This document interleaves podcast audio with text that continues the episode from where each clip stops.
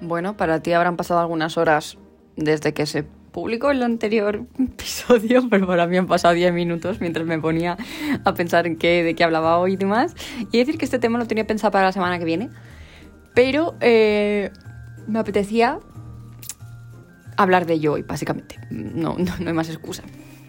Y es que, eh, no sé si a ti te pasa, pero parece que cuando vemos consejos en Internet, incluidos, por ejemplo, los que tenemos nosotros en nuestro propio eh, Instagram, ¿no? que son típicos consejos de escritores que a mí me pueden haber funcionado, pueden haber funcionado a alguien de nuestro equipo, pero que no son.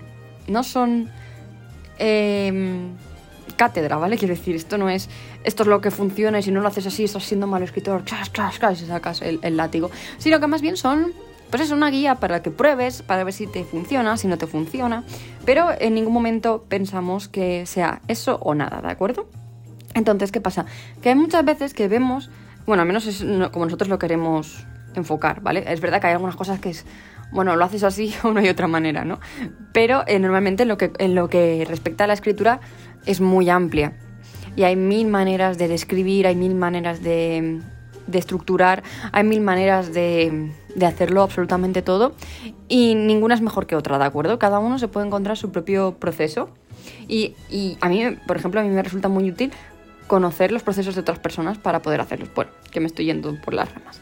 ¿Y esta que viene? Pues a, viene a que he tenido algunas alumnas, hoy en concreto quiero hablarte de una, eh, que a lo mejor se han sentido mal porque eran más brújulas que mapas y a lo mejor pensaban que necesitaban tener una escaleta para um, terminar su libro o, que si no tenían ciertas cosas como muy bien cerradas no iban a poder escribir ese libro, etcétera, etcétera.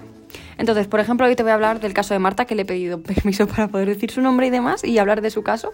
Eh, Marta Ibáñez es una de las alumnas que tenemos en la academia, que está en la membresía anual. Eh, y llevo ya un año y pico con ella, mentorías mes a mes, ¿no? Entonces, ya casi es, familiar porque es que la veo todos los meses, ¿no?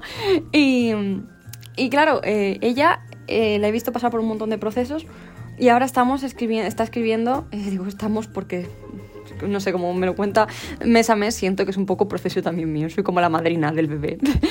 Em, me, me estaba contando eso, que quería escribir una novela y que se había hecho una escaleta. Y yo le dije, bueno, por probar, ¿sabes? Que, que no sea. Entonces, el caso es que ella se había hecho una escaleta y al principio sí que la podía seguir, ¿no? Estuvo algunos capítulos siguiéndola, pero cuando acabó la escaleta sentía que ya había escrito todo y que ya no había manera de, de avanzar, ¿no? Y es decir que yo me siento muy, muy identificada con ese punto, porque aunque en middle grade, en infantil, soy muy, soy muy mapa, necesito tenerlo todo en una escaleta porque para mí es mucho más sencillo escribir si tengo el inicio, el nudo del desenlace, sé dónde pasan los giros, sé dónde entran los villanos, sé dónde tal cual, no sé, como para mí es más sencillo. Cuando escribía juvenil no era así en absoluto. Cuando escribía en juvenil, si yo me hacía una escaleta, sentía que todo mi proceso creativo había pasado en la escaleta y ya no tenía ganas de escribir el libro como tal. Entonces, entiendo qué es lo que le ha pasado a Marta. Entiendo que Marta sentía que ya lo había escrito, aunque no era cierto, ¿no? Había puesto por escrito ahí en la escaleta toda la historia, pero ya y era como si ya lo hubiera escrito. Esto es algo que yo creo que nos pasa mucho a los brújulas, brújulas, brújulas. Eh, entonces, ¿qué pasa? Que hubo un mes en la mentoría que me dijo sí, tal y cual, y al mes siguiente me dijo que se había estancado, se había bloqueado, íbamos muy bien, por cierto, y que sentía que era desde que se había hecho la escaleta, que no, no, avanzaba, no tenía ganas de escribirlo, que no sentía la chispa, que tal y cual, que era como si se hubiera aborrecido. Entonces, ¿qué le dije yo? Que aquí el problema obviamente estaba en la escaleta como tal y que lo que tenía que hacer era romper con ella. Como si fuera una pareja, sí, exactamente. Romper con la escaleta, es decir, no eres tú, soy yo, que tú a mí no me vales. Y literalmente le dije que se la imprimiera si no la tuviera hecho en papel y que la rompiera, la quemara, eh, lo que fuera, pero que hiciera que eh, ese proceso hubiera roto. Eh, esto mm, lo hice porque a mí, mi psicóloga, la de ahora no, la que tenía antes, me mandaba muchos ejercicios de este tipo, ¿no? De escribir a personas que me habían hecho daño, de estas cosas y luego con la carta quemarla, romperla, enterrarla, cualquier cosa que me hiciera como acabar con ese como cerrar ese capítulo, ¿no? Entonces quería como intentar a ver si eso le podía servir a ella. Y, y también le dije, obviamente, que intentara olvidarse de todo lo que había puesto por escrito en esa escaleta y que intentara ir por otro lado, ¿no? Que si en el siguiente capítulo, yo qué sé, pongamos que tenían que besarse, pues que en lugar de besarse, que lo que hicieran fuera, mmm, yo qué sé, pelearse, por ejemplo, ¿no? Que lo dejara un poco eh, ir a la imaginación. ¿Y qué pasó? Pues que el mes siguiente volvió a escribir un montón de palabras de nuevo.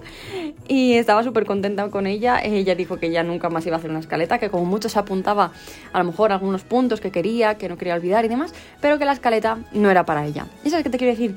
Que ole ella. Porque, pero ¿qué pasa? Que si no se hubiera hecho esa escaleta y no hubiera pasado por este bloqueo, no hubiera sabido que la escaleta no era lo suyo, definitivamente. Entonces, más que decir, de, de, dejar que se torturara por ello, era como, no, pues ya sabes qué es lo que no te funciona. Ahora sabes qué es lo que sí que te funciona, que es simplemente dejarte llevar y que ya sabes que no todos los procesos valen para todo el mundo. Así que, eh, desde aquí, te animo a que si te ves obligada o obligado a escribir con una escaleta, que rompas con ella si no es lo que te gusta. Si sientes que te has bloqueado y que puede ser que haya sido por este tipo de escaletas, que rompas con esa escaleta, porque es posible que a ti no te valga. ¿Vale? Así que no te sientas mal si eres brújula y no mapa, o si eres mapa y quieres ser brújula pero a ti eso no te funciona, hazte tu escaleta, haz las paces con esa escaleta. Uy, qué hierbas sueno, pues lo estoy viendo aquí, no hay que iba otra vez desde el principio. Eh, así que simplemente ten en cuenta que no todo vale para todo el mundo, que cada uno es como es. Ya ves yo lo compleja que soy que para un público sí utilizo escaleta y para otro no.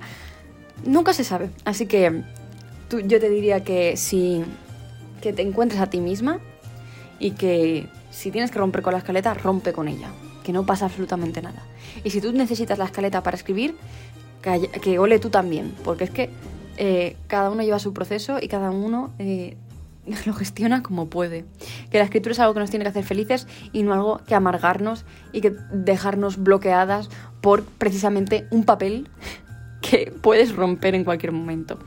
Y hasta aquí el episodio de hoy, espero que te haya gustado que tengas un bonito día 16 de diciembre y que nos escuchemos mañana en un nuevo episodio de aquí del podcast de Adviento. Adiós.